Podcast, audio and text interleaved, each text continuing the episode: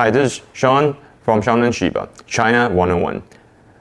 My name is Sean, and I was born in Hong Kong, raised in Taiwan, educated in UK, worked in the United States of America, Hong Kong, and Taiwan, and China. So I'm, a, I'm from a very complex background.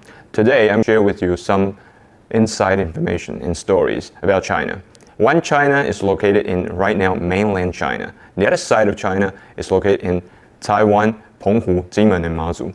And both of their names called Republic of China and People's Republic of China. So yes, they have two different kind of passports. Actually, there are more than two different kinds, but hey, let's simplify it. So I'm fortunate enough to live in the liberal China as you know it. We're located in Taiwan, several islands from Mazu, Jinmen, Penghu, and etc. But to your surprise, there are a bunch of people, around 1.3 billion people. The population is really huge, right?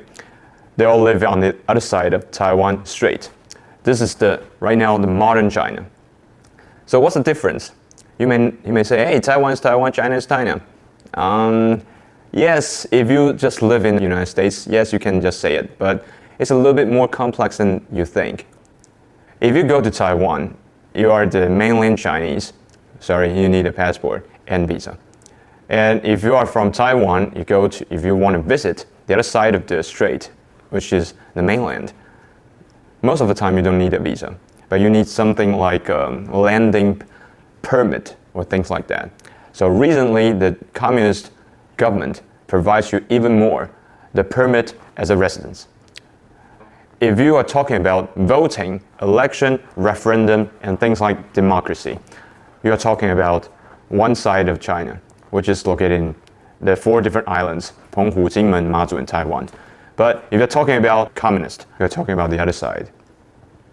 So this is a little bit of modern China for your information. My name is Sean, China 101. I'll see you very soon. Ciao.